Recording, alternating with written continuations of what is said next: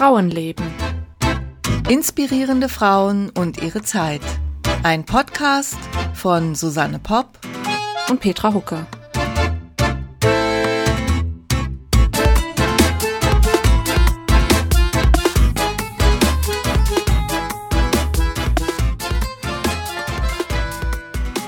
Guten Morgen, Petra. Hallo, Susanne.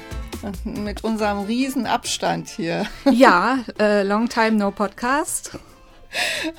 Nicht mehr alle zwei Wochen, nur noch alle vier Wochen. Äh, mal gucken, ob das überhaupt jemand merkt außer uns. Ja, Für uns macht es schon einen kleinen Fall. Unterschied, oder? Aber also ich merke, dass es wirklich äh, hilft, weil ich halt im Moment so viel anderes zu tun habe und dann äh, zu wissen, dass ich nicht noch eine Folge vorbereiten muss, jedenfalls nicht so schnell. Das ist ganz gut so. Wenn sich das irgendwann mal wieder ändern sollte, vielleicht äh, steigern wir unser Tempo dann wieder, aber ich glaube, es bleibt erstmal so, oder? Ja, es ist schon ähm, viel ich meine, einerseits finde ich es immer wieder spannend, weil es auch letztlich doch viel auch mit meiner Arbeit zu tun hat, äh, weil ich ja historische Romane äh, schreibe und man doch auch immer wieder in einer ähnlichen Zeit unterwegs ist oder, oder sich eben sehr viel mit Biografien befasst. Das finde ich so das Spannende daran, ja, weil ich finde halt jede Lebensgeschichte, jede Familiengeschichte hat irgendwie was äh, Besonderes. Und gleichzeitig findet man aber auch immer wieder Verbindendes, mhm. was so zwischen den Biografien dann doch wieder sehr ähnlich ist, wo man denkt, ah, das habe ich doch schon mal gehört. Ich finde das einfach toll äh, von der Seite her, dass es halt so viel damit zu tun hat, was ich auch beruflich mache, also womit ich versuche, versuche, Geld zu verdienen. Großes Thema in den letzten Tagen. Oh ja, das war jetzt auf Instagram ein großes Thema. Vom Schreiben leben geht das überhaupt? Mhm. Äh, ja, und vom, vom Lesen kann man, glaube ich, auch nicht leben. Also Lesungen, die sind ja für literarische Autoren wahnsinnig wichtig. Ähm, für unser Eins, also im Genre, spielt es vielleicht nicht ganz so eine große Rolle. Das ist ein bisschen auch eine Typfrage. Ne? Aber ich hatte jetzt auch mal eine Lesung, und zwar in Frankfurt im Rahmen von der Buchmesse. Ja, erzähl doch mal, wie war es denn? Es war sehr interessant. Also ich war nicht alleine. Das war ein ziemlich großer Abend da in der Volksbühne mit äh, großem Publikum. Wurde moderiert von Michael Quast. Er ist der Direktor der Volksbühne. Ich hoffe, ich sage jetzt nichts Falsches. Äh, Schauspieler, und äh, eben Moderator, der hat das moderiert, weil das Thema war ja Frankfurt und äh, außer mir waren dann eben noch drei andere Autoren da, die alle Bücher geschrieben haben, die sowas mit Frankfurt zu tun hatten. Und äh, jeder hat eben auch kurz draus gelesen und dann war das eigentlich mehr so ein Gespräch, ja, kann man vielleicht sagen. Also ich fand die Erfahrung sehr interessant. Ich war schon ein bisschen nervös, aber jetzt auch nicht so sehr. Glaspublikum siehst du praktisch nicht, weil du da die Lichter mhm. im Gesicht hast. Aber das kannte ich schon, weil ich früher viel so Theater gemacht habe und so. Mhm. Von der Seite her, ja, mir hat es Spaß gemacht, muss ich sagen. Also ich könnte mehr Lesungen machen. Hallo. Kein Lampenfieber? bisschen, bisschen. Aber da es so gut wie keine Vorbereitung gab, ähm, der Herr Quast meinte halt, er hätte die Erfahrung gemacht, besser kein Vorgespräch führen, ähm, weil dann wär, würde das Interessante schon vorher erzählt werden hatte ich auch nicht viel Gelegenheit, da irgendwie nervös zu sein und musstest es eh auf dich zukommen lassen. oh, das ist aber auch eine Typfrage, oder? Ich glaube, ich würde lieber vorher wissen, was gefragt wird. Ja, ähm, ja, das mag sein, aber ich habe nee, ich habe irgendwie gedacht, es lohnt sich jetzt nicht, da nervös zu sein. Naja, ist doch gut, ist doch super. Also das, das ging eigentlich ganz gut. Ähm, ja, also, alle, die zuhören, wenn ihr Susanne buchen wollt für Lesungen, sie steht bereit. Ja, richtig. Ich plane übrigens auch eine musikalische Lesung mit einem Freund, also mit Musik aus der Zeit, mit historischer Musik aus dem 19. Jahrhundert. Mhm. Er ist äh, Pianist äh, und Chorleiter und beschäftigt sich insbesondere ähm, auch mit Musik aus dieser Zeit. Und ähm, ja, da das ist bis jetzt eine Idee. Wir haben das eigentlich vor, das äh, auch umzusetzen. Aber mal gucken, vielleicht ist das dann äh, was fürs nächste Jahr, könnte ich mir vorstellen, ja. Weil es soll ja noch Band 2 und Band 3 erscheinen und da irgendwo zwischendrin machen wir dann mal diese musikalische Lesung. Macht ja eine Tournee quer durch die Schweiz und Deutschland. Ja, ja, ja, da heißt es dann, die Frau Popp ist jetzt auf Lesereise ja, genau. oder irgendwie so, ne? So sagt man das doch dann, ne? Richtig. ne? Ist jetzt auf, ich bin dann auf Lesereise auf, auf Musik. Ja, und dann ähm, heute die Frau Kowalewskaja. Um die soll es gehen. Äh, Mathematikerin, um die soll es gehen. Also sie war, hatte die erste ordentliche Professur in Mathematik, wenn man jetzt mal Laura Bassi ausnimmt. Also vielleicht, also in Italien, ähm, die haben wir ja auch schon behandelt in einer Folge, die war ja auch Professorin. Und äh, sie war Professorin für Mathematik in Schweden, hat sie dann eine Stelle gehabt, ist aber eigentlich russischer Herkunft und ihre Lebensgeschichte ist sehr, wirklich sehr interessant. Sie war auch Literatin, sie hat auch geschrieben. Und ja, über die will ich euch heute etwas erzählen. Wunderbar, wir sind gespannt.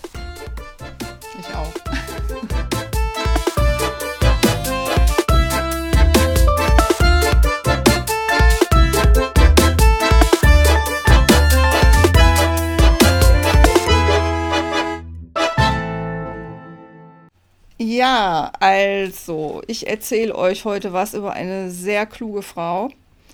Äh, als ich mich angefangen habe, mit ihr zu befassen, habe ich festgestellt, also ich habe einfach nach der Literatur geguckt und habe dann ein Buch gefunden aus ihrer Feder. War ein bisschen überrascht, weil ich kannte das äh, vom Titelbild her. Das stand immer bei meiner Schwiegermutter irgendwie im Taschenbuchregal. Das ist ein Fischer-Taschenbuch, so 80er Jahre oder so. Ist mittlerweile vergriffen dieses Exemplar, was ich habe, da steht drin 1968 ist das erschienen. Ähm, und das sind die Jugenderinnerungen von Sonja Kowalewski. Also man hat sich da noch nicht die Mühe gemacht, den, den russischen Namen, der bei Frauen ja dann anders abgewandelt wird. Also sie müsste eigentlich Kowalewskaja heißen.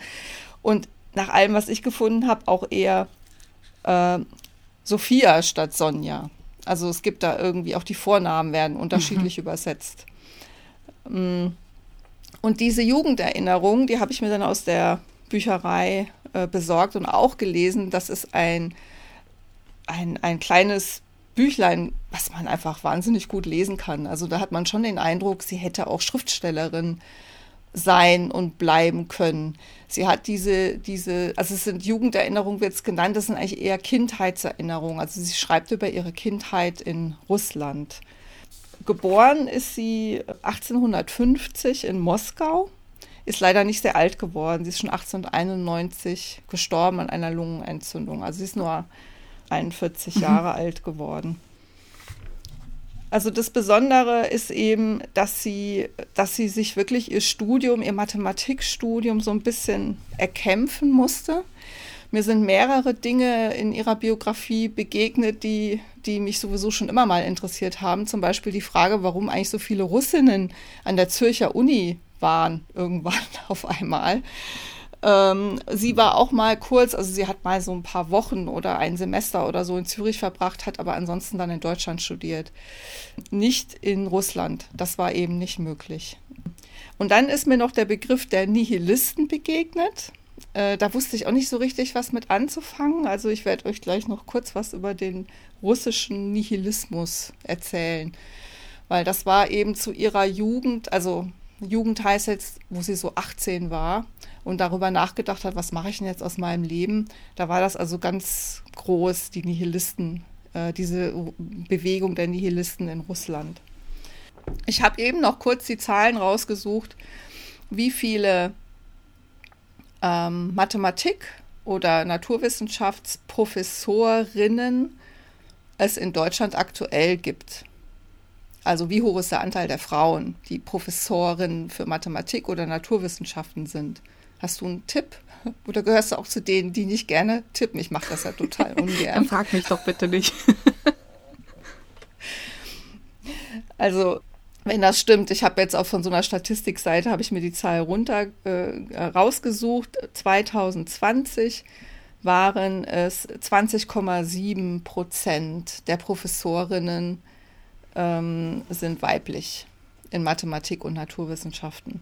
Ingenieure immerhin 14,3 Prozent und Medizin, da hätte ich mir den Anteil irgendwie größer vorgestellt, weil sehr viele Frauen, also heutzutage fast mehr Frauen als Männer Medizin studieren. Aber äh, Medizin Professorinnen sind 25,7 Prozent. Also aller Professorenstellen sind von Frauen besetzt. Naja, es ist ja oft so, dass zwar mehr Frauen als Männer irgendwas studieren oder le lernen, aber dass äh, sie dann eben nicht so hochkommen in der Hierarchie. Ja. Und zu der Zeit, wo also Sonja Kowalewskaja dann äh, Mathematik studiert hat unter vielen äh, Mühen, äh, gab es eben noch gar keine Frauen, natürlich. Und heute sind es 20 Prozent. Also wenn man sich das jetzt mal so überlegt, naja, so, so da ist noch Luft nach oben, ja. Kann, man, man so sagen, so ja. Sagen. also wie gesagt, sie ist 1850 geboren äh, studierte an den besten europäischen Universitäten, nämlich in äh, Berlin und in Heidelberg. Und auch damit man sich das so ein bisschen im Vergleich vorstellen kann, Amerika, also die großen amerikanischen Universitäten spielten damals eben noch eine sehr geringe Rolle. Vergleichs also eine vergleichsweise geringe Rolle. Also Europa war einfach das Zentrum äh, wo man dann damals eben studiert hat. Also selbst so ein Harvard-Student oder so hätte Probleme gehabt, äh, mitzuhalten bei dem, was sie geleistet hat. Ihre Eltern, ihr Vater war ein, ein Russ, also ein russischer Offizier der zaristischen Armee äh, mit polnischen Wurzeln. Er hatte, äh, seine Ehefrau war wesentlich jünger als er, zwischen denen, Moment, wie viele Jahre lagen zwischen denen? Ja, fast 20 Jahre. Sie lebten in Moskau. Sie hatte eine ältere Schwester, die 1843 geboren ist, also sie war sieben Jahre älter. Und dann gab es auch noch einen Bruder, der aber irgendwie in ihrer Biografie nicht so eine richtig große Rolle spielt. Ihre Schwester war hingegen sehr wichtig für sie. Also die hatte so eine gewisse Vorbildfunktion und die hatte auch sehr viel Einfluss. Und sie haben auch ihr ihr Leben, also so ein bisschen die Befreiung, ja, also als sie dann nach Europa gegangen sind, das haben die dann später auch alles gemeinsam gemacht. Ähm, die Ehe der Eltern gilt jetzt nicht als wahnsinnig äh, glücklich. Ähm, die haben wohl ziemlich unabhängig voneinander gelebt. Äh, der, der Vater war jetzt auch nicht wahnsinnig erfolgreich, hat wohl auch äh, gerne ähm, gespielt, also hat, konnte nicht, war nicht sehr gut mit Geld umgehen. Und das war auch ein Grund, weswegen sie dann von Moskau, wo die Familie zuerst gelebt hat, aufs Land gezogen sind. Da hatte er einen Landsitz, der hieß Palibino. Ich finde, das hört sich irgendwie so nach Bullabü an oder so, ne? Also Palibino oder nach irgendeinem so Traumland oder so. Und die Kinder hatten wohl da zumindest am Anfang tatsächlich auch ziemlich viele Freiheiten, weil also die wuchsen halt quasi, das muss man sich halt so vorstellen, dass, dass die Kinder weit entfernt von den Eltern äh, aufgewachsen sind. Die wurden halt durch Personal erzogen, das war ganz normal. Die hatten dann Kindermädchen, Amme, Gouvernante, was auch immer und wurden dann irgendwie am Abend oder so vielleicht mal zu den Eltern geholt oder vielleicht am Morgen oder irgendwie mal abgefragt, äh, was hast du so gelernt oder so. Also das war eine, eine relativ distanzierte äh, Beziehung. In ihren Kindheits- und Jugenderinnerungen ähm, beschreibt sie das schon, beschreibt sie sich selber schon auch so ein bisschen als so einsames Kind, was irgendwie wie so ein Satellit um diese Familie herumkreist, aber nicht wirklich was damit zu tun hat. Also sie hat selber so im Rückblick das Gefühl, dass alle anderen eigentlich bevorzugt wurden. Das wird aber dann von den Biografen auch wieder ein bisschen in Frage gestellt. Also es ist schon eher eine literarische Skizze, was sie da geschrieben hat. Und sie hat da bestimmt auch viel verfremdet. Also das ist halt die Frage, wie echt, also wie realistisch das eigentlich ist, was sie da beschreibt. Also der Vater so heißt es dann, von, also in, den, in der Biografie auch, war ihr wohl schon auch sehr zugetan. Ja, also er hat sie auch ziemlich gefördert. Er war derjenige, der auch diese, dieses, diesen mathematischen Kopf hatte. Also er war selber sehr interessiert an mathematischen Phänomenen. Und als sie nach Palibino zogen und nicht genug Tapeten da waren, wurde ihr Zimmer mit Blättern aus einem Mathematikbuch äh, tapeziert wo es also um, ah, um was ging es da? Ich glaube, um Differentialgleichungen. Und sie beschreibt dann eben auch, das war ihre erste, also sie war dann acht Jahre alt oder so und das war so ihre erste Beschäftigung mit Mathematik, war immer auf diese Formeln zu gucken. Und das war für sie tatsächlich wohl mit prägend, weil sie wirklich versucht hat zu verstehen, was da steht.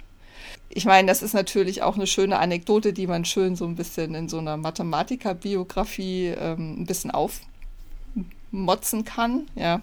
Aber es ist, ich halte das für sehr gut möglich, dass sie das tatsächlich beeinflusst hat. Also das ist jedenfalls spielt es in ihren Jugenderinnerungen eine gewisse Rolle. Wo die da gewohnt haben auf dem Land, das muss man sich also wirklich vorstellen, dass der nächste Nachbar quasi eine Tagesreise entfernt war. Also die Familie lebte da äh, natürlich nicht allein, weil da gab es ja jede Menge, es gab ja Leib, Leibeigene, ne, also irgendwelche Bauern, die dann dort die Felder bestellt haben und so. Das war ja schon eine sehr, sehr ausgeprägte Klassengesellschaft. Aber äh, Nachbarn, also gesellschaftlichen Kontakt hat man sehr wenig gehabt. Ich lese da gerade einen kurzen Abschnitt vor aus ihren Jugenderinnerungen, wo es eben darum geht, um Entfernungen, nämlich um eine Reise nach St. Petersburg. Wir reisten im Januar ab, um guten Schnee zu haben. Eine Reise nach St. Petersburg war keine leichte Sache. Man musste 60 Werst auf Landstraßen mit eigenen Pferden fahren, dann 200 Werst auf der Reichsstraße mit Postpferden und schließlich etwa 24 Stunden auf der Eisenbahn. Wir reisten in einem großen geschlossenen Wagen, an dem man Schlittenkufen befestigt hatte. In diesem mit sechs Pferden bespannten Fahrzeug nahmen die Mutter, Anjuta, also ihre Schwester, und ich Platz. Voran fuhr die Troika mit der Kammerzofe und dem Gepäck. So vernahmen wir während der gesamten Fahrt das tönende Schellengeklingel, bald sich nähernd, bald sich entfernend, bald ganz ersterbend, dann wieder plötzlich neben uns, mit und mit uns reisend und uns in den Schlaf singend. Schön. Also das ist so ein Zitat aus ihren Jugenderinnerungen. Wie gesagt, das Buch macht echt Spaß, wenn ihr das mal irgendwo findet in der Bücherkiste oder, oder man kann es auch antiquarisch bestellen. Es liest sich wirklich gut. Also ich habe das mit großer Freude gelesen. Aber ich habe jetzt die Stelle ausgewählt, weil die es so ein bisschen zeigt. Ähm, ne? Also in die Stadt fahren und das haben die vergleichsweise oft gemacht. Sie sind dann auch lange geblieben. Ja, das war schon eine Sache. Ne? Also das ist jetzt nicht ähm, irgendwie in einem halben Tag erledigt, sondern die waren da richtig lange unterwegs. Also, wie gesagt, sie, ja, man könnte es eigentlich so zusammenfassen, dass sie keine glückliche Kindheit hatte. Und dann gibt es wieder äh, Quellen, die eigentlich das Gegenteil äh, sagen, da, da, dass sie also so die Freiheit und so genossen hat. Sie hatte auch Verwandte, die ihr sehr zugetan waren. Sie hatte zwei Onkel, die sich sehr mit ihr beschäftigt haben und die auch diesen Intellekt des Kindes, der wohl schon sehr früh zu erkennen gewesen ist, was sie einfach sehr klug war und unglaublich wissbegierig war, immer alles lernen und wissen wollte. Also diese, die, die das erkannt haben und sich auch auf ihr mit auf so einem gewissen Niveau unterhalten haben und sie auch gefördert haben. Sie hatte dann später einen äh, Hauslehrer, der wohl auch eine gewisse Rolle gespielt hat der sollte eigentlich natürlich auch ihren Bruder unterrichten oder dann später irgendeinen Cousin, der so ein bisschen hinterherhing und der kam dann immer, der war deutlich älter als sie und hat Nachhilfe gekriegt von diesem Hauslehrer und sie hat einfach jede Gelegenheit genutzt, sich irgendwo in Unterricht zu setzen, der eigentlich nicht für sie bestimmt war, entweder ihre acht Jahre ältere Schwester oder ihr Bruder oder der Cousin. Also sie hat, sie ist immer so mitgelaufen und hat immer wenn du so willst, heimlich gelernt. Also Dinge gelernt, die eigentlich nicht für sie bestimmt waren. Was glaubst du denn, warum hat sie das dann so anders beschrieben? Warum hat sie ihre Kindheit als eher unglücklich und einsam beschrieben? Kannst du das irgendwie nachvollziehen? Also es heißt dann auch später über sie, dass sie eigentlich gerne auch so ein bisschen dramatisiert hat, ja, auch in Briefen oder so. Also sie, da schlugen vielleicht einfach auch zwei Seelen äh, in ihrer Brust. Und ich glaube, sie wollte schon auch ein bisschen ein poetisches Bild zeichnen, weil wie gesagt, das zeigt das Bild eines Kindes, was so ein bisschen, ja, quasi vereinsamt, ja, oder halt so ein bisschen mit der ähm, mit, den, mit dem Personal, mit den Erzieherinnen, die dann irgendwie so ihren eigenen Stiefel machen, alleine gelassen wird. Aber es hat auch ein bisschen, es hat auch eine sehr poetische Seite, wie sie das beschreibt, ja, mhm. weil, weil in diesem Umfeld sich, sie sich ihre eigenen Gedanken macht und ihr Geist praktisch so aktiv wird. Ich glaube, das ist einfach auch eine gewisse literarische Freiheit, dass sie das so beschrieben hat. Ja. Mhm. Also das ist ja letztlich auch legitim. Ne? Also ne, sie, sie hat das wohl geschrieben, als ihre Schwester starb. Also das ist wohl ein bisschen der Anlass gewesen. Und ähm, aber ihre Schwester auch in dem Buch, da wirkt es schon manchmal ein bisschen so, als wäre sie eifersüchtig auf sie gewesen. Ja, dabei hat sie sie wohl sehr geliebt und es war ein starkes Abhängigkeitsverhältnis. Also in, was eine einfache Antwort gibt es da drauf nicht. Mhm.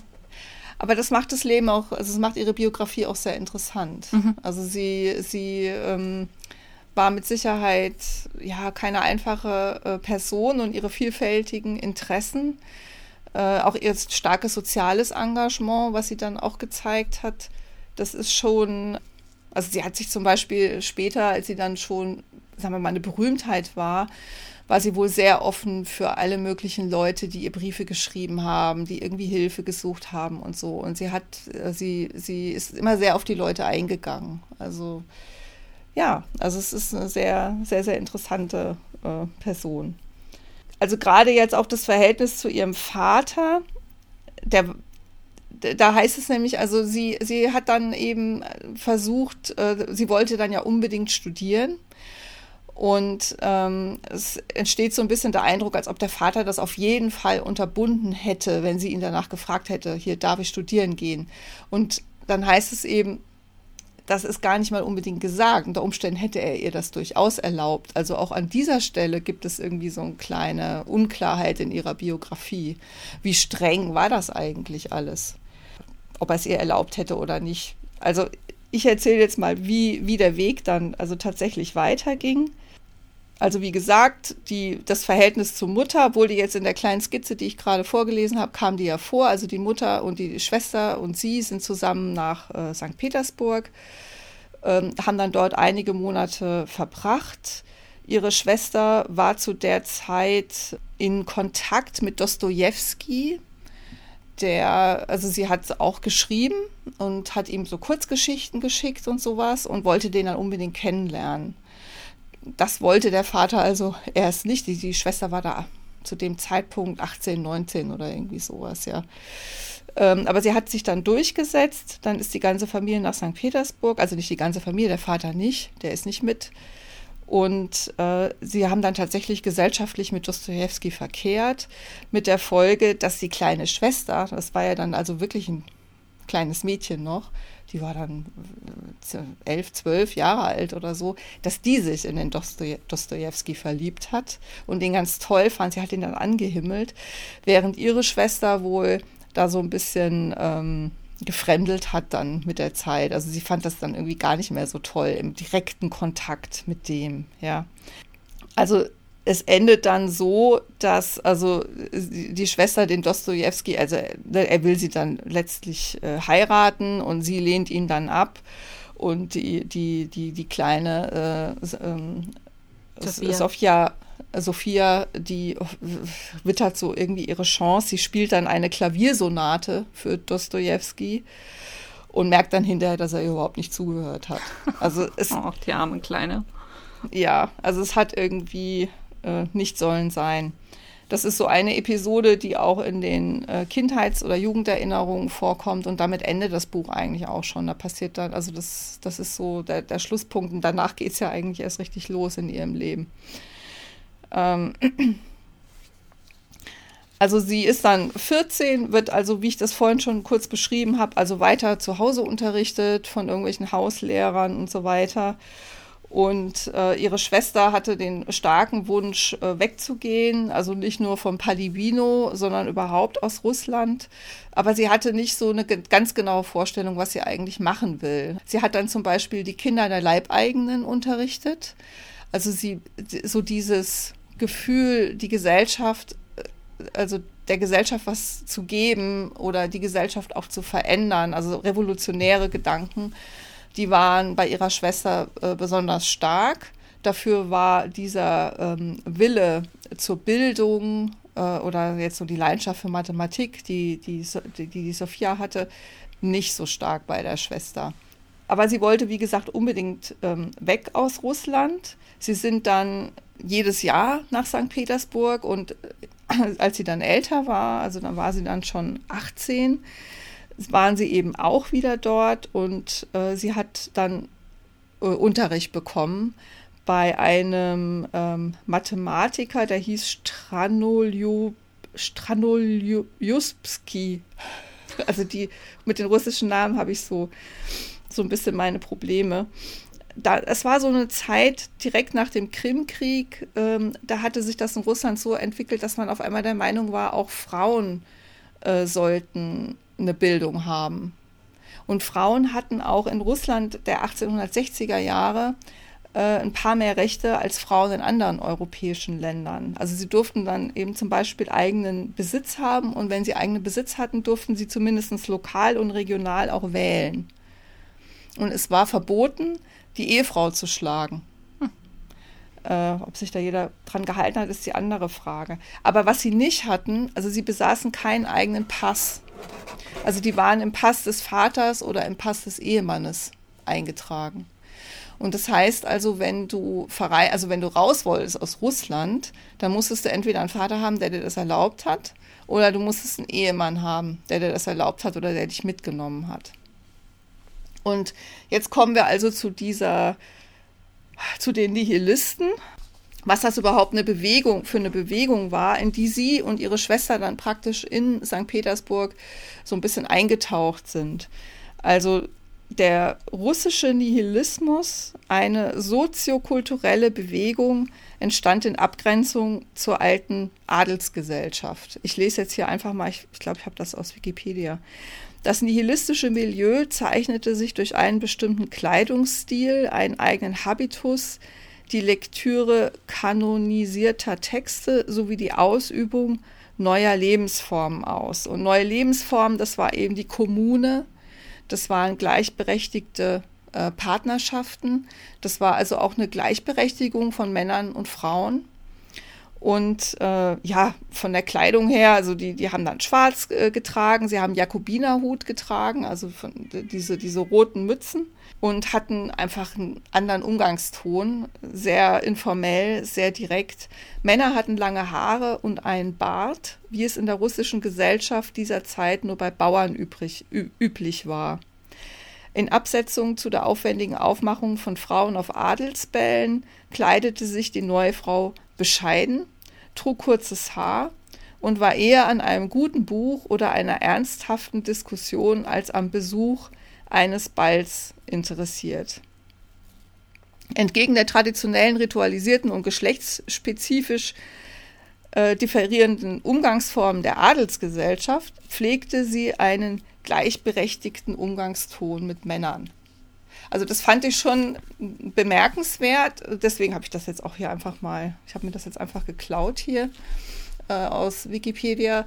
Es war wirklich, ja, so eine, so eine, ja, wie so eine Zelle innerhalb dieser Adelsgesellschaft, innerhalb der russischen Adelsgesellschaft, von wo aus sich eben revolutionäres Gedankengut dann eben verbreitet hat.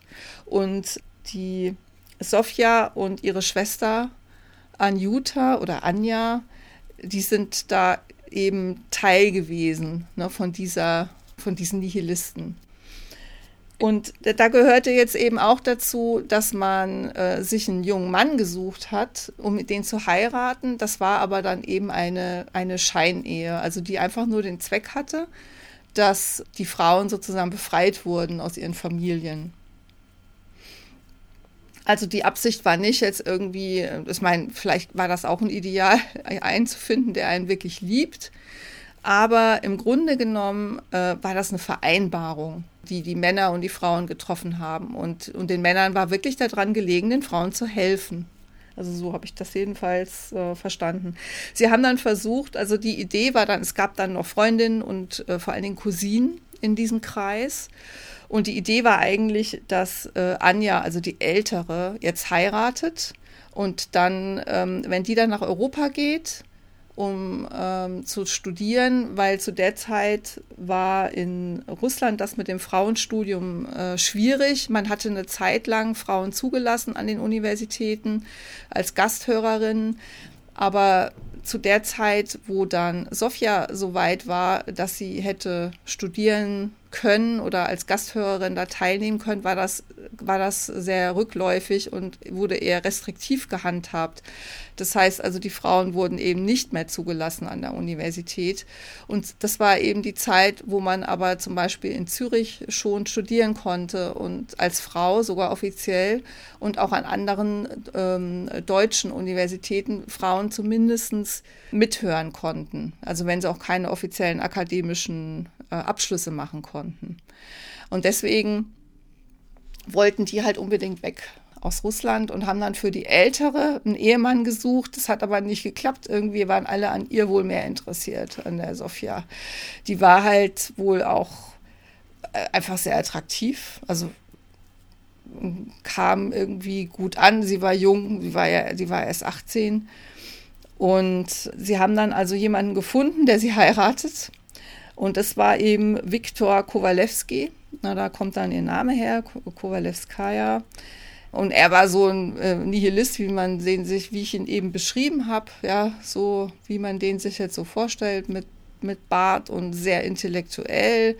Er, er verstand sich eher als ja, Verleger. Da hat er sich dann später auch einen Namen gemacht, so hat so wissenschaftliche und politische Werke herausgebracht. Äh, hatte Jura studiert, er wollte ursprünglich mal Beamter werden, aber davon hat er dann Abstand genommen. Ja, also die beiden heiraten dann und äh, sie zwingt ihren Vater, so heißt es in der Biografie, dazu zuzustimmen, zu dieser Ehe. Das wirklich so war, also es ist auch eine ganz dramatische Geschichte, die will ich jetzt, also erzähle ich jetzt nicht im Detail aber sie erpresst den Vater mehr oder weniger, damit er dieser Ehe zustimmt.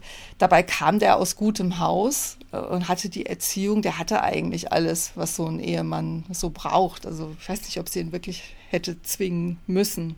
Naja, aber wenn er sich, wie, wie offen wurde das denn gehandhabt? Ich meine, wenn die Nihilisten und Innen ähm, die Revolution wollten, da werden die ja wohl nicht irgendwie lautstark durch die Gegend gelaufen sein äh, und gesagt haben, ich bin Nihilist, wer will mich heiraten? Und wenn der Vater das dann aber wusste, wollte er das für seine Tochter vielleicht nicht?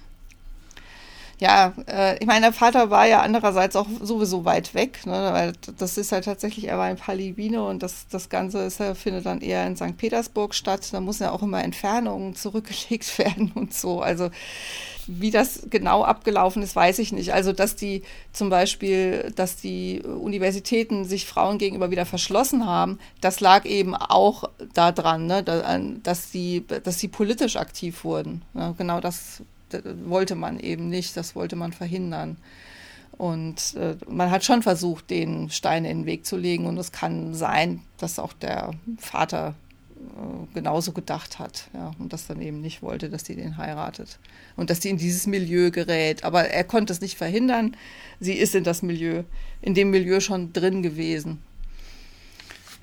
Ja, das Ehepaar äh, geht dann nach, ich glaube, zuerst versuchen sie es in Wien, das klappt aber nicht so richtig, weil sie findet einen Physiker, der sie als Studentin akzeptiert, aber keinen Mathematiker. Und zu der Zeit hatte sie schon entschieden, dass sie Mathematik studieren will. Und dann gehen sie anschließend nach Heidelberg. Die Schwester kommt mit, so war das ja von Anfang an geplant. Eine heiratet und nimmt dann die Schwester mit. Und der Vater hat auch den Schwestern äh, ein gewisses Jahresgehalt äh, ausbezahlt. Ich habe gelesen 1000 Rubel pro Schwester, was sie also bekommen haben. Ähm, allerdings war die Voraussetzung, dass sie zusammenbleiben. Und die Schwester geht dann, also Anjuta bleibt nicht in Heidelberg, sondern geht nach Paris. Weil in Paris war damals auch wieder, waren revolutionäre Zeiten. Und sie will aus politischen Gründen, geht sie nach Paris. Sie halten das vor den Eltern geheim.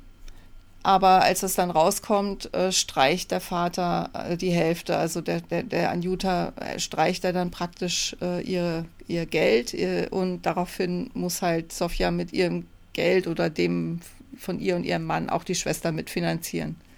In Heidelberg findet sie dann also einen Mathematiker, der sie unterrichtet. Sie, sie studiert drei Semester und zwar Physik, äh, Physiologie, also Medizin und Mathematik. Dass es überhaupt klappt, liegt auch daran, dass der Bruder ihres Ehemannes äh, ein, ein, berühmter Mediziner war damals. Also der hatte seine Beziehung spielen lassen und dann hat das funktioniert.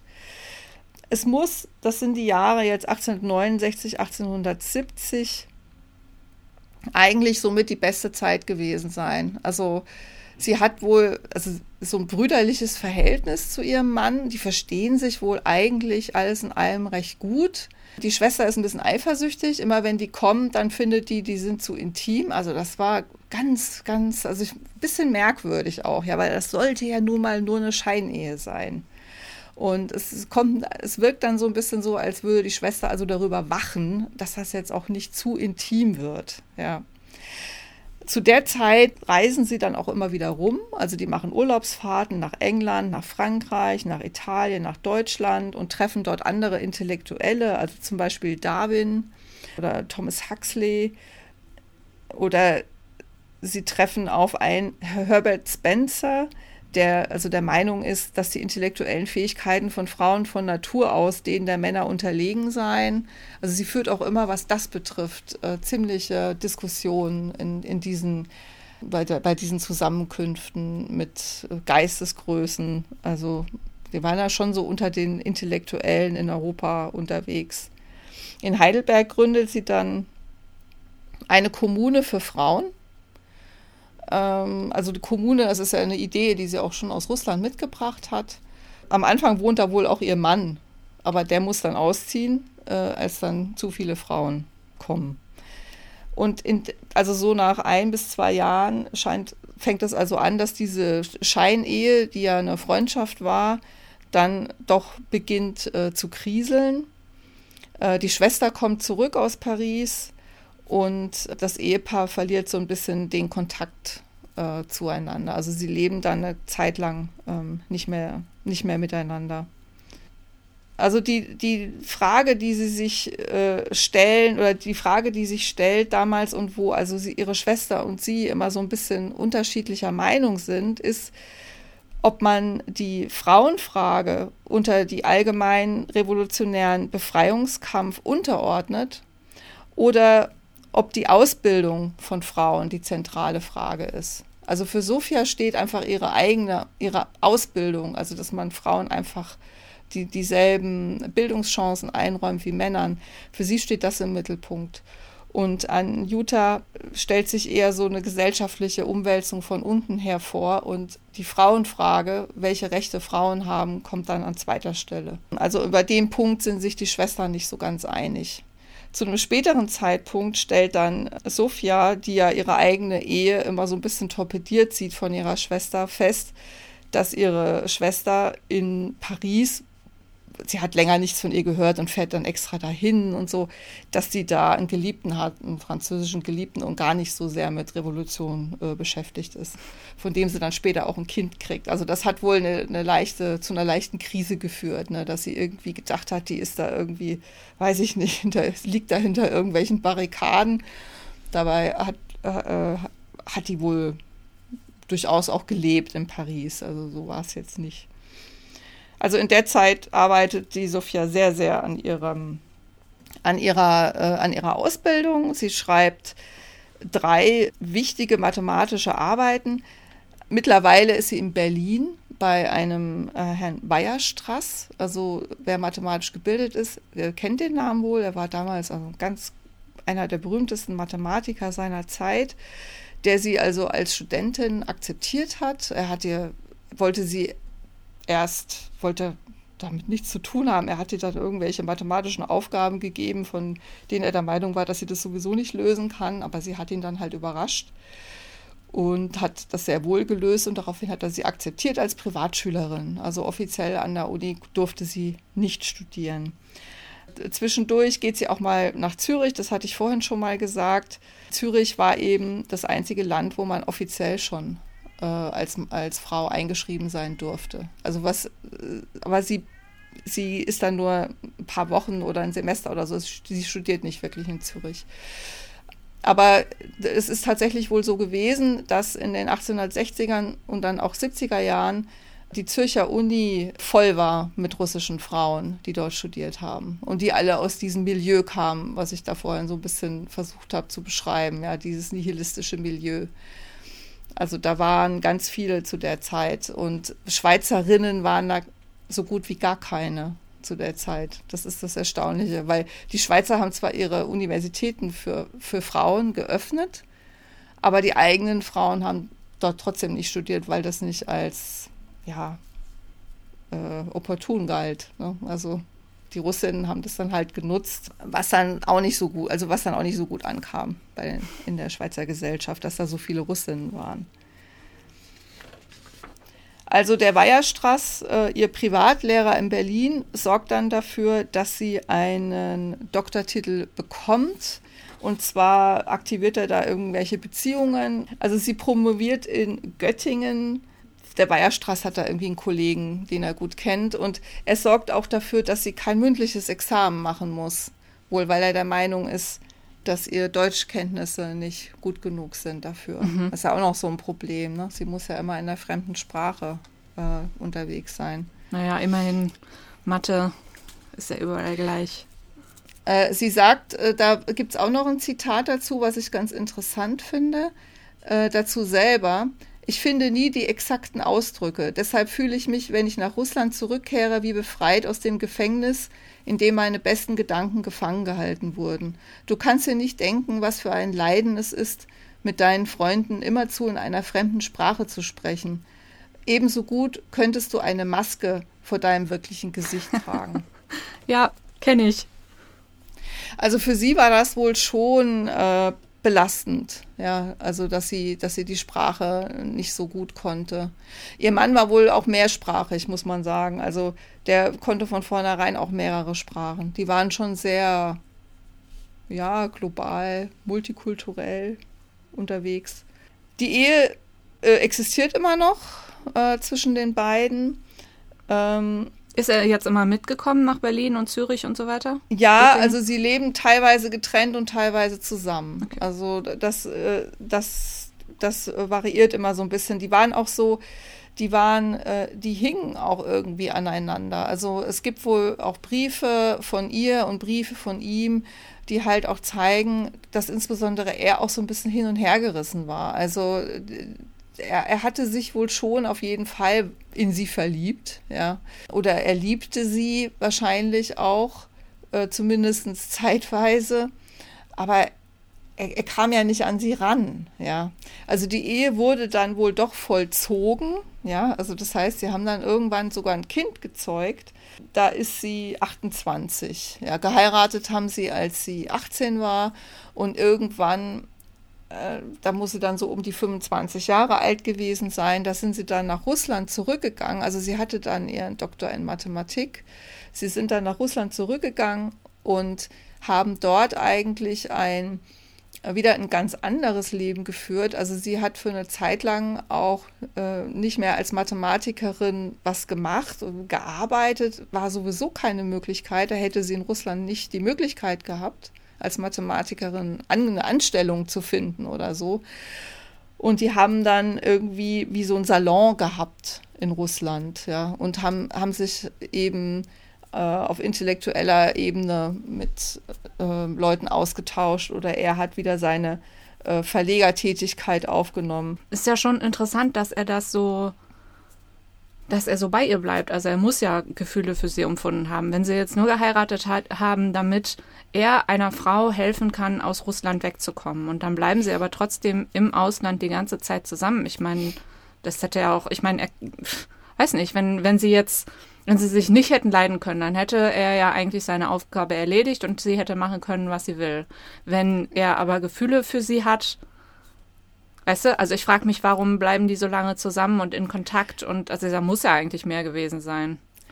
Ja, das denke ich eben auch und das hat die Schwester halt auch gedacht. Und die hat das wohl so auch so richtig gesagt, hey, so war das aber nicht gedacht. Also das muss, das muss, müssen wirklich solche Gespräche gewesen sein. Und das ging dann eigentlich gegen die, die Ziele des Nihilismus oder wie? Also genau, man sollte genau. sich dann auch gar, man sollte gar keine Gefühle füreinander haben. In dem Falle äh, war das äh, von vornherein so eine Übereinkunft und eigentlich waren Gefühle nicht vorgesehen. Aber was hat denn er dann davon?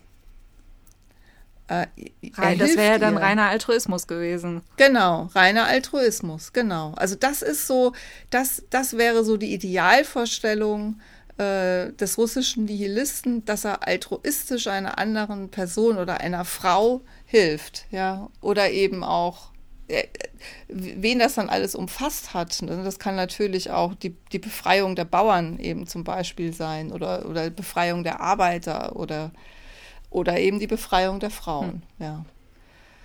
Und das war ja deswegen auch so ein Thema zwischen diesen, zwischen den Schwestern, ja. Die, die redet ihr immer ihren Mann aus, mit dem hätte ja vielleicht sogar was werden können und hat dann selber eben, sucht sie sich so ein, ich sag das jetzt mal ganz böse, so einen schnuckeligen Franzosen in Paris, ja. Also, ich meine, es ist ja auch nicht, es ist anders, also, sie hat ja selber auch eine Beziehung gehabt. Ja ich stelle mir die Beziehung zwischen diesen Schwestern, ich, also ich finde es ganz schwierig, da irgendwie mir das psychologisch vorzustellen, wie das war hm. zwischen den beiden. Und da hilft auch nicht, dass du dann die Jugenderinnerungen noch liest und die Biografie und so, weil das wird eigentlich nicht so richtig erklärt. Äh, oder das, das erklärt das alles nicht, was sie für ein Verhältnis zueinander hatten. Also also sie, die Schwester stirbt dann 1803, äh, nee, Moment, 1879. Also da ist äh, Sophia, Moment, 9, 29. Ja. Da stirbt die Schwester. Und das muss sie eine ziemliche äh, Krise gestürzt haben. Und sie hat ja dann eben auch dieses Buch geschrieben, was also heute noch erhältlich ist oder was man heute noch lesen kann und hat also die, die andere Seite von sich ausgelebt, ja. Also, weil das ist nicht irgendwie nur mal so hingeschrieben, sondern das ist auf einem literarisch ansprechenden Niveau geschrieben. Also sie, sie, sie hatte mehrere Talente. Sie war nicht nur eine geniale Mathematikerin, sondern äh, sie war eben auch Literatin. Sie hätte auch eine Schriftkarriere als Schriftstellerin machen können. Und das ist ihr dann tatsächlich, auch vor allen Dingen von Männern übrigens, so ein bisschen vorgeworfen worden im Nachhinein, dass sie ja dann die Mathematik, als sie zurück nach Russland gegangen ist, dass sie das ja gar nicht weiterverfolgt hat und dass sie dann ja so ein Salonleben geführt hat und dass sie dann Bücher geschrieben hat und Geschichten und äh, ja, aber sie durfte in Russland nicht arbeiten. Das, das war nicht möglich. Aber wieso sind also, sie denn zurückgegangen? Ähm, ja, es hatte wohl ja auch wirtschaftliche Gründe. Also, äh, also ihr Mann ist zurückgegangen, ähm, weil er einfach kein Geld mehr hatte und irgendwo arbeiten musste. Und sie ist mit. Warum? Ich weiß es nicht. Also sie ist ja dann später wieder zurück nach Europa. Vielleicht haben sie sich, war das ja eine, eine, eine, Phase, in der sie sich wieder angenähert haben. Also dieses Ehepaar. Sie haben ja dann auch ein Kind gekriegt, sie haben ja dann auch zusammen gelebt und so. Also es gab dann anscheinend eben noch mal ein paar Jahre zwischen ihrer Promotion 1874 und dem finanziellen Ruin fünf Jahre später, 1879, heißt es dann in der Biografie, war, war das Ehepaar finanziell ruiniert. Mhm. Also sie haben praktisch alles, was sie hatten, dann irgendwie ausgegeben. Ähm, Woher hatten Sie denn überhaupt Geld? Noch von der Familie? Von der Familie ja. wohl, in allererster Linie. Weil er hatte ja auch Geld von seiner Familie und hat schon immer versucht, was zu verdienen. Aber das hat wohl auch alles nicht so richtig funktioniert. Mhm. Also sie besinnt sich dann auf ihre mathematische äh, Karriere, gibt einen 1879 einen naturwissenschaftlichen Kongress in St. Petersburg, wo also auch äh, Leute aus anderen europäischen Ländern hinkommen und dort hält sie einen Vortrag auf diesem Kongress. Also sie wird auf einmal wieder als Wissenschaftlerin aktiv. Und diesen Vortrag hört ein Schwede, ein Herr Mittag Leffler. Der war ein Weierstrass-Schüler gewesen. Also der war beim selben Professor, hat der studiert wie sie. Und er ist so beeindruckt von diesem Vortrag, dass er sie dann, äh, dass er beschließt, ihr zu einer universitären Karriere zu verhelfen. Aber erstmal bleibt sie wohl noch eine ganze Weile in St. Petersburg und ihr Mann nimmt sich das Leben. Also er verkraftet das irgendwie nicht, dass die, diese, dieses ganze Chaos, was da um die beiden herum herrscht. Und äh, er bringt sich um und auch das nimmt sie sehr mit, weil sie sich da schuldig fühlt, auch mitschuldig. Weil sie ist dann jetzt diejenige, die so ein bisschen wieder in die Puschen gekommen ist und gesagt hat, ich muss irgendwie versuchen, mein Leben auf die Reihe zu kriegen und die Mathematik ist für mich der Weg. Und äh, er hat es aber nicht geschafft für sich, äh, irgendwie einen Weg zu finden, äh, Geld zu verdienen und seine revolutionären Gedanken oder auch Akt, äh, Aktivitäten haben eben auch dafür gesorgt, dass er jetzt keine Karriere irgendwie als Beamter oder irgendwie sowas machen könnte. Den hätte halt kein Mensch eingestellt. Mhm. Das war halt das, das Problem. Ja, dieser Mittag Leffler, der Schwede, der ihren Vortrag gehört hat, der verschafft ihr dann tatsächlich äh, eine Stelle in Stockholm. Sie geht dann dorthin und wird äh, Privatdozentin, bekommt aber kein Gehalt. Mhm. Also ich könnte mir vorstellen, dass sie vielleicht privat von manchen Schülern dann oder so bezahlt wurde, aber sie bekommt also kein, kein offizielles äh, Gehalt. Aber sie ist dann sehr anerkannt. Also sie wird von der Zeitung dann die Prinzessin der Naturwissenschaften genannt. Sie kommentiert das dann mit, sie soll mir lieber ein Gehalt geben. Ja. Und auch ihr wird eben angekreidet, dass sie die Revolution in Russland, in Polen oder in Frankreich äh, unterstützt hat. Das wird also auch in Schweden nicht so gerne gesehen. Aber sie bleibt dabei und äh, bekommt viel Anerkennung auch. Übrigens, das habe ich vorhin so ein bisschen unterschlagen, auch als sie äh, in Heidelberg äh, studiert hat oder in Berlin, war sie schon bekannt. Also man kannte sie einfach, weil sie muss einfach was Geniales an sich gehabt haben und hat mit ihren mathematischen Ausführungen und Fähigkeiten und so äh, doch erstaunt, so ein bisschen, war, war ein bisschen so ein Kuriosum. Und dann wird auch immer wieder erwähnt, dass sie ja so bescheiden war.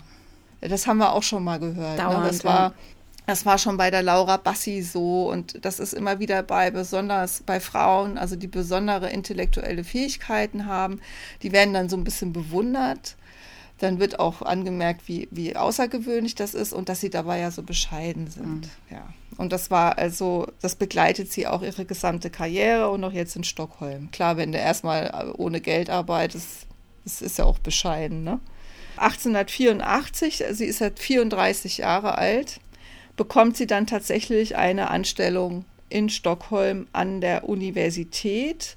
Vorher waren das immer so befristete Verträge und jetzt bekommt sie eine Anstellung für fünf Jahre als außerordentliche Professorin. Und zwar auf Betreiben von diesem Mittag Leffler, der sie da wohl einfach nach wie vor sehr fördert. Ob sie da jetzt ein Gehalt dafür gekriegt hat, das weiß ich nicht. Wollen wir mal hoffen, oder? Ich, ja, ich könnte es mir schon vorstellen, ja. Also sie bewirbt sich dann um den Prix Bourdin. Das war also die höchste Auszeichnung auf dem Gebiet der Mathematik mit einer Arbeit, die sich mit der Rotation eines festen Körpers um einen Fixpunkt befasst. Und sie gewinnt den Preis. Und das Preisgeld wird erhöht von 3000 auf 5000 Francs, weil ihre Arbeit so bemerkenswert gewesen ist. Mhm. Dann, ja, also sie wird dann erst außerordentliche Professorin, dann ordentliche Professorin. Ich nehme mal an, dass sie dann spätestens Geld gekriegt hat. Das stand da jetzt leider so genau nicht dabei. Und ihr eigentlicher Wunsch, ihr Herzenswunsch war aber eigentlich immer in Russland an der Uni, an der Uni zu gehen. Und ich habe ja vorhin diesen Absatz vorgelesen über die Sprache. Also sie ist wohl nie so richtig warm geworden da in Stockholm. Es gibt da auch ein, eine Geschichte von der Alice äh, Munro. Mhm von dieser kanadischen Schriftstellerin, die sich praktisch mit den letzten Monaten oder ihrem letzten Lebensjahr befasst. Ich gebe dann die Quelle an. Ich weiß jetzt nicht, in welchem der vielen Bücher ähm, von der Alice Munro die Geschichte drin ist, aber ich, äh, ich schreibe das dann äh, auf die Homepage, auf unsere Homepage zum Blog, äh, in die Show Notes natürlich auch. ist ja dasselbe bei uns. Ja. Und da, also zumindest die Alice Munro interpretiert das so, dass sie einfach ein bisschen einsam war und ähm, ja, sich, die sich da so ein bisschen losgelöst von allem vorgekommen ist mhm. in Stockholm. Ja, also sie stirbt dann mit 41 in Stockholm an einer Lungenentzündung. Also mit 34 bekam sie, wie gesagt, die erste Anstellung. Also sie ist dann noch, hat dann also noch sieben Jahre in Stockholm gelehrt. Aber sie war wohl auch einfach wahnsinnig viel unterwegs. Ja. Also sie hat sehr viele Reisen gemacht, Moskau, Berlin, Paris, äh, Stockholm. Also sie ist einfach sehr viel auch rumgereist. Und das muss auch ein sehr anstrengendes Leben gewesen sein. Also das ist jetzt nicht so, dass sie die ganze Zeit dann nur an einem Ort geblieben ist. Mhm. Ja, das war das Leben von der Sofia Kowalewskaja. Tja, leider ziemlich kurz ich finde, das Leben ähm, ist, war für mich sehr schwer greifbar, muss ich sagen. Trotz Biografie, weil ich manches einfach, so wie du ja auch schon festgestellt hast, einfach nicht so richtig verstehe, weil ich mir das sehr schwer vorstellen kann, mhm. wie das war. Ja. Ja, ich glaube, ich muss auch noch ein bisschen drüber nachdenken. Du merkst, ich bin sehr, sehr still, diese Folge. ich finde ja, das schon alles ja. sehr interessant. Auch so eine, so eine Schwesternbeziehung ist immer super interessant, super komplex meistens. Und dann dieses mit dem Mann, der sie nur erstmal nur heiratet, um ihr zu helfen praktisch.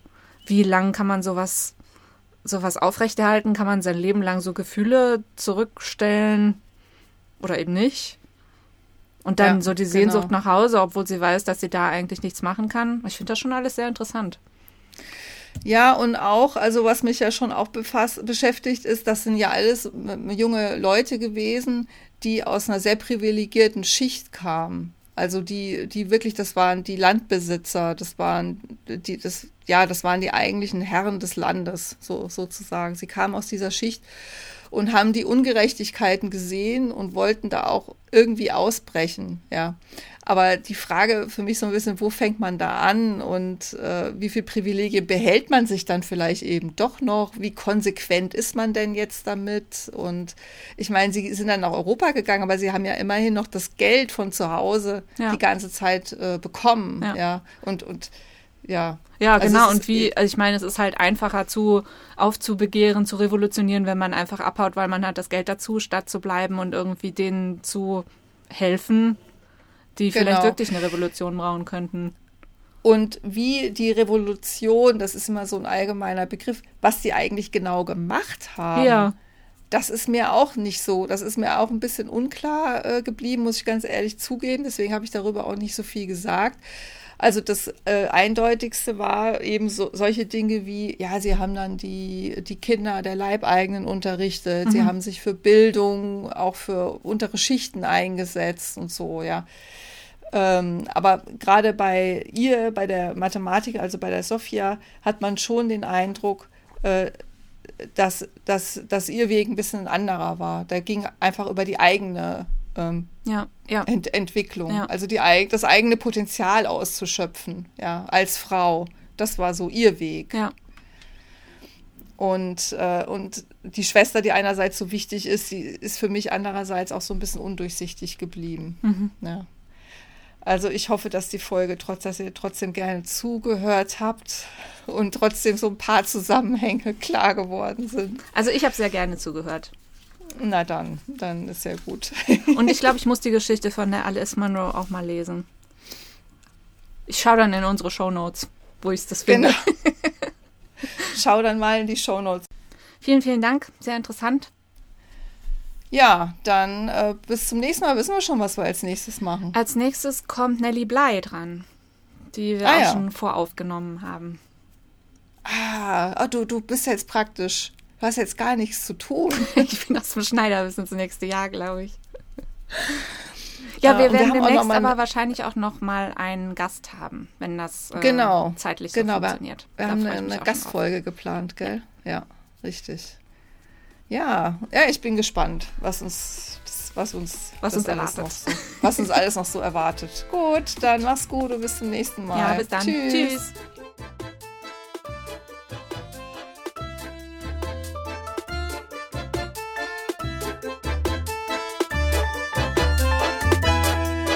Wenn euch diese Folge gefallen hat, findet ihr unter frauenleben-podcast.de weitere Informationen und Blogartikel zu unseren inspirierenden Frauen und ihr erfahrt auch mehr darüber, wer wir so sind und was wir außer Podcasts noch machen, nämlich zum Beispiel historische Romanbiografien und andere Bücher zu schreiben. Ihr findet uns auch unter petra-hucke.de und susannepop.de.